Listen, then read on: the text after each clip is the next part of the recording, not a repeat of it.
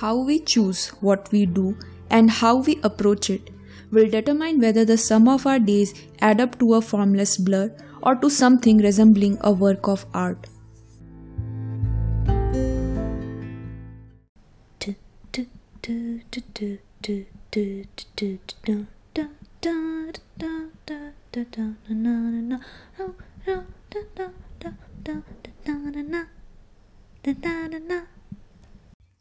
Hey guys, welcome to the seventh episode of season 2 of The Awkward Adult.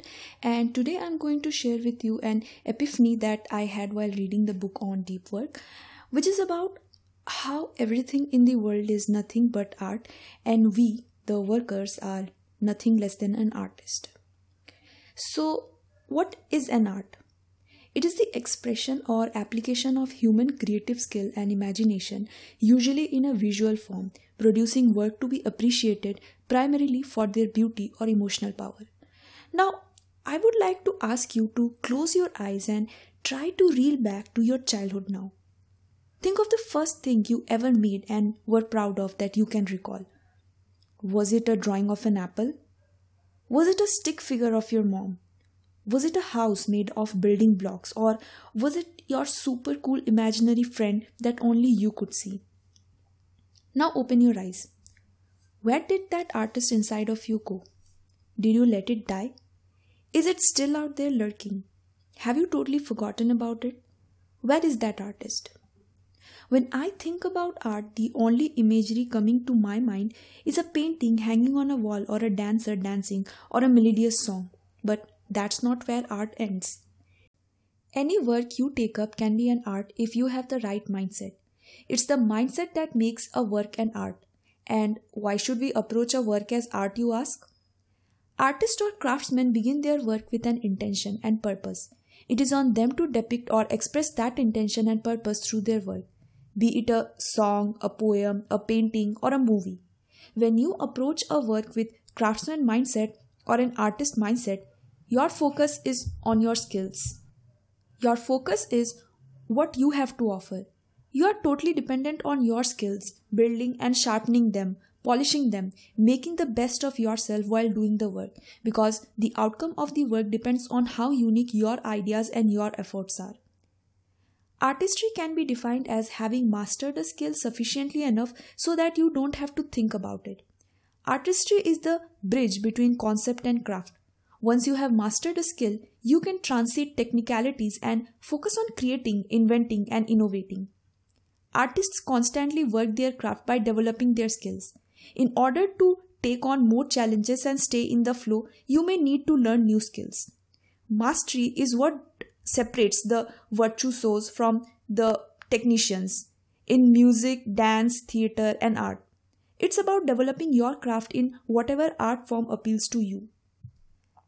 Slowing down and becoming absorbed in the process, it's about not creating the masterpiece, it's about enjoying the process throughout. When you relax and enter that place of flow, you will notice your mind quiet down and creative imagination starts to bubble up.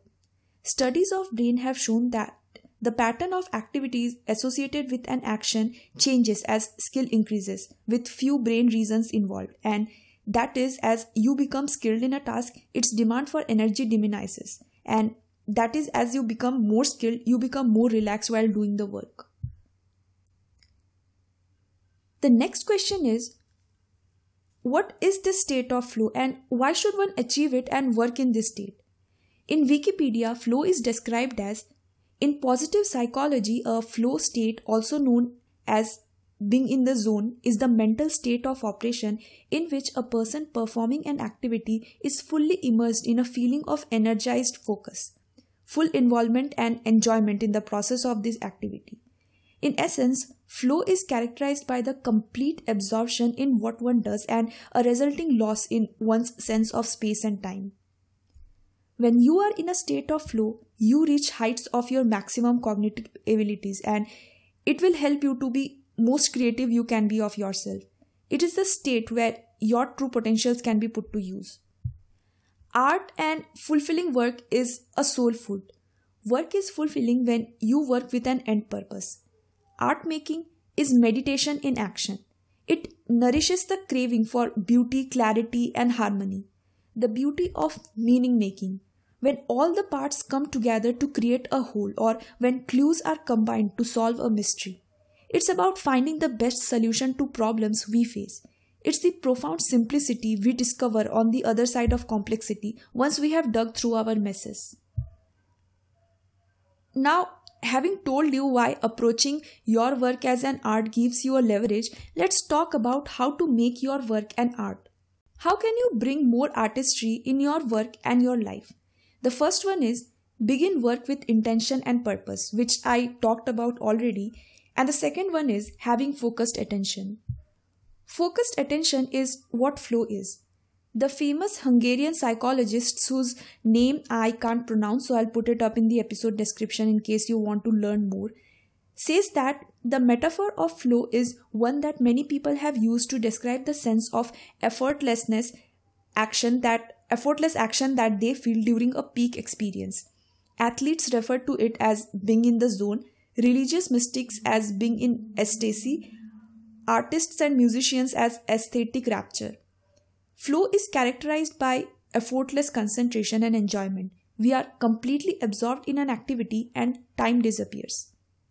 When brain is allowed to work on a task without distraction, it eventually enters a state of flow. Being in a state of flow is more likely to make you happier than having free time. Ironically, jobs are actually easier to enjoy than free time because, like flow activities, they have built in goals, feedback rules, and challenges all of which encourages one to become involved in one's work, to concentrate and lose oneself in it. Free time, on the other hand, is unstructured and requires much greater effort to be shaped into something that can be enjoyed. So, if you spend most of your hours in a state of flow, you would be actually enjoying your work. And isn't that what we all want? Isn't that what we seek? A work that we enjoy? Society has misled us enough with follow your passion. It's not about finding a passion and following it. It's about the approach towards your work. It's about being a craftsman and respecting your work and making yourself better and better to be the best of you you can be at it. You become passionate about your work when you have mastered the skills needed in it, when you start inventing and innovating instead of just knowing and working on the technicalities of it. I have never been one of those people who always knew what they wanted to be. As I grew up, I thought I wanted to be an electrical engineer, then a software engineer, then a computer scientist, then a teacher, then a witch. Oh, yes, that's the order, unless you consider wanting to become a T Rex also count. I never stay put in one place enough to, exp- to be an expert in my work, and hence never built a passion for my work. While reading, I realized that there is so much similarities between meditation, state of flow, and deep work. It almost converges into one. State of flow makes you happier. It gives you the sense of focus and concentration that is missing in regular shallow work and flurry of chaotic busyness. Most of us are plagued by a steady stream of necessary yet unenjoyable tasks that don't seem to get finished, and we have lost flow. As Dr. Thomas Bettger says, a work of art is always a condensation of a complex reality. So, art can be a means through which one learns to perceive and integrate solution through a simplified image. Creative expression is one of the keys to living and working artfully.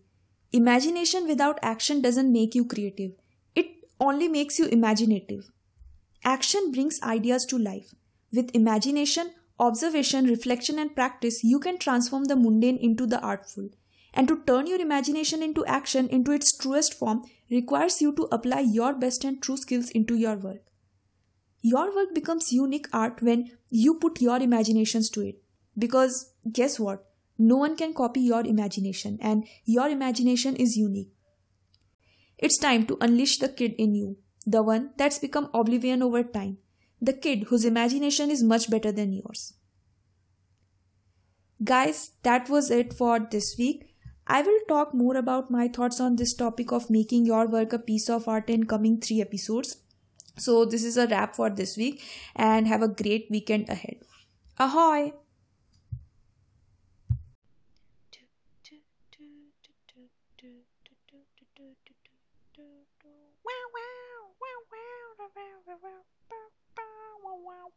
pop, pop, pop, pop.